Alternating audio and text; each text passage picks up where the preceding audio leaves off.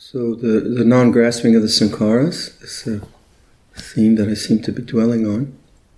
And non-grasping does not mean there are no sankharas, they're still there, emotions are still there.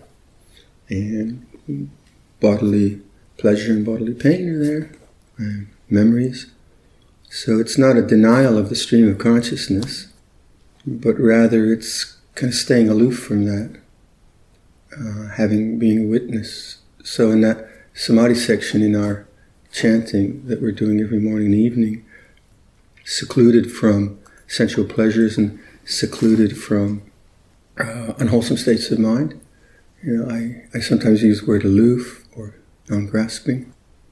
And you can see that to get any kind of stillness of mind, the mind has to somehow not engage with the thoughts and emotions and yet not deny them as well.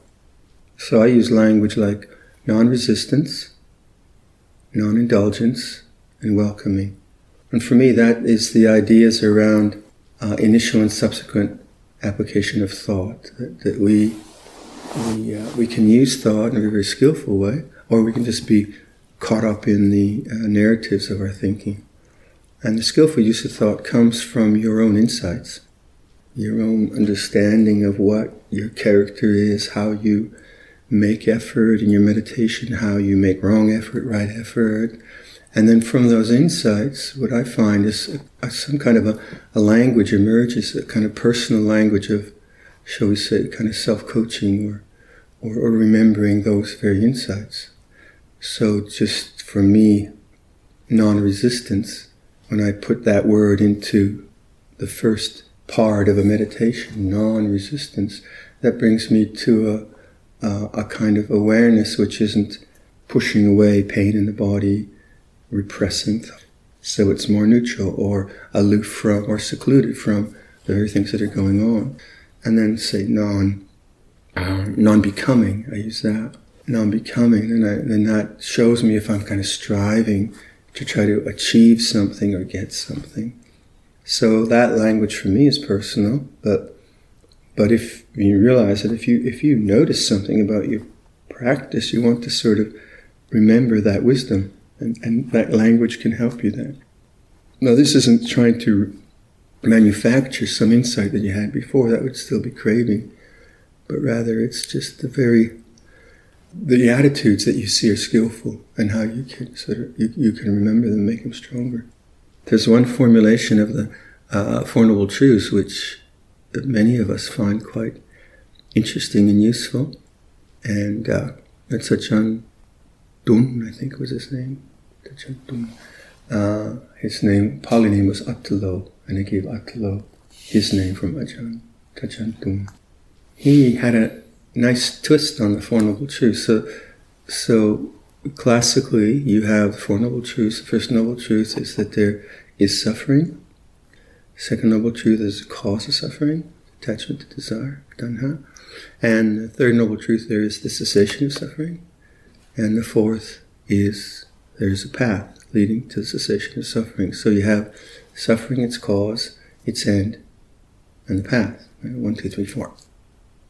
He sort of um, switches it around and he says the mind going outside is the cause the result of the mind going outside is suffering. So it takes two and one and reverses them. The mind going outside is the cause, and the result of the mind going outside is suffering. The mind knowing the mind is the path, and the result of the mind knowing the mind is the end of suffering.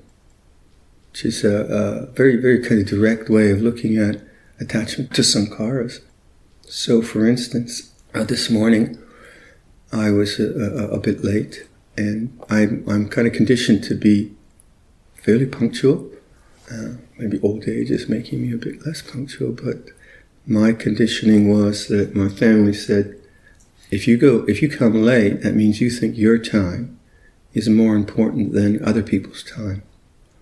And I guess that of got imbued into me. So I try to be punctual. So then I I was cleaning my cups or whatever, and then it's, oops, 502. And then seeing, oh, I'm a bit late, conditioned a response of hurrying. No big deal. But hurrying is a, is is a, is a sankhara, and then the way I got wrapped up in that sankhara was to start to rush to get here, and no big deal. But as soon as I noticed that, and that's a habit of mine to rush to get here, I could still move quickly, but I could let go of the craving to get here. I, I just I just woke up to that. Oh, this is rushing. Rushing feels this way, and then I moved vigorously and got here when I got here. But there was no grasping of the sankhara. So the mind going outside is the cause. The result of the mind going outside is suffering. So um, I notice the clock, and that triggers off the sankhara of, I might got to get there. Again, no big deal. But that mind going out into the sankhara of, I've got to get there, I've got to get there, uh, is suffering. Because a sense of me going somewhere. And then, as I'm putting my coat on, I say, wait, wait, what are you doing? And then the mind knowing the mind, oh, this is attachment to getting somewhere, is the path. And the result of the mind knowing the mind, oh, it's peaceful again. Not a problem. I still can walk vigorously, no problem, but there isn't that. And that's a, that's a, a wee, minor, insignificant example of, of, I think, practice. And, and I think those little things, if one just keeps doing those little things throughout the day, throughout one's life, then that attitude of awakened knowing becomes very, very strong. And that is the path, and that is the end of suffering. So we, we all, you know, we look at our own um, experience through this retreat and say, where, where does the attention get enmeshed in uh, sankharas? Not and that's not to dismiss things. Take something, the difference between anger and hatred. Anger arises or annoyance arises. Nothing wrong with that. It's conditioned. It's a sankhara. But then the engagement with that, either feeling guilty about being annoyed or angry, or um, believing in it and dwelling in, in states of hatred, both of those are the mind going outside is the cause the result of my voice suffering. But when I awaken, and, and there's that witnessing, knowing that, oh, annoyance has arisen, and there's a kind of aloofness from that, not, not a denial or non attachment, uh, abiding secluded from that, then the annoyance has its uh, life, as it were, comes into consciousness according to cause and conditions, and affects the body and tries to create a narrative, but now we are uh, aloof from that or not engaged in that, so the narrative doesn't have a chance to to um, take hold, take hold in the mind. And then the annoyance goes through consciousness, and all the time one has stayed in a state of, of present moment awareness of the way things are. And these kind of uh, inner events are just happening all the time, all the time. And so the practice is a sort of 24 7 awakening to whatever program one is one is in, involved in. So for me, non-resistance is a good line where if I if annoyance comes up into consciousness, it's non-resistance to that. Like, it's not wrong to feel that. Um, and then non-indulgence is a non-proliferation. You can see how just a couple of words could bring you back, or or just this this this way that uh, Dun uh, would phrase it that the mind going outside, you see how the mind like caught in thought or going outside to sense experience looking for something is the cause, and then you awaken to that. Oh, look at that. And then the mind knowing the mind, it's this way, is the end of suffering. It's a, a lovely, lovely formulation. Ajahn Sumedho talked a lot about that a few, uh, for the last few years. So someone carved him a a rather large sign with that in Thai, which hangs in his kuti. Mm-hmm. And quite often the teaching is really not that complicated. It has that simple directness, and if we can remember that simple directness, it helps us to go beyond the proliferations of doubt and, uh, and, thought. So to go beyond like something like doubt, just to know doubt as arisen, to stay aloof from doubt does not mean you don't have doubt. You just know it as just, just another dukkha anatta, rises and ceases. and then you become you become an adept with doubt. You become skilled with doubt rather than thinking you have to kind of be someone who never has any doubt.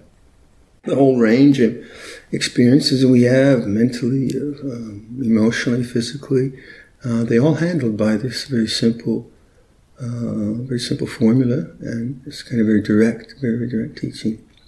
Just a suggestion that uh, if if you don't have any uh, work in the morning, if you want to set up your own schedule of morning meditation, do a like 45 minutes sitting, 45 minutes walking, 40 minutes sitting, something like that. Use a shrine room. Um, sometimes those structures are, are, really helpful. So consider that if you can get like chunks of time where you do formal practice, where you're quite, your intention is quite clear. Okay, now we'll do this formal practice. Then these ideas have a chance to take hold because you, and that's all you're doing. Also, I suggest you uh, uh, stay fit. Try to go for uh, a good walk or do some yoga because if, if you find your, your meditation is making you drowsy, then maybe a bit more vitality, that's very, helpful.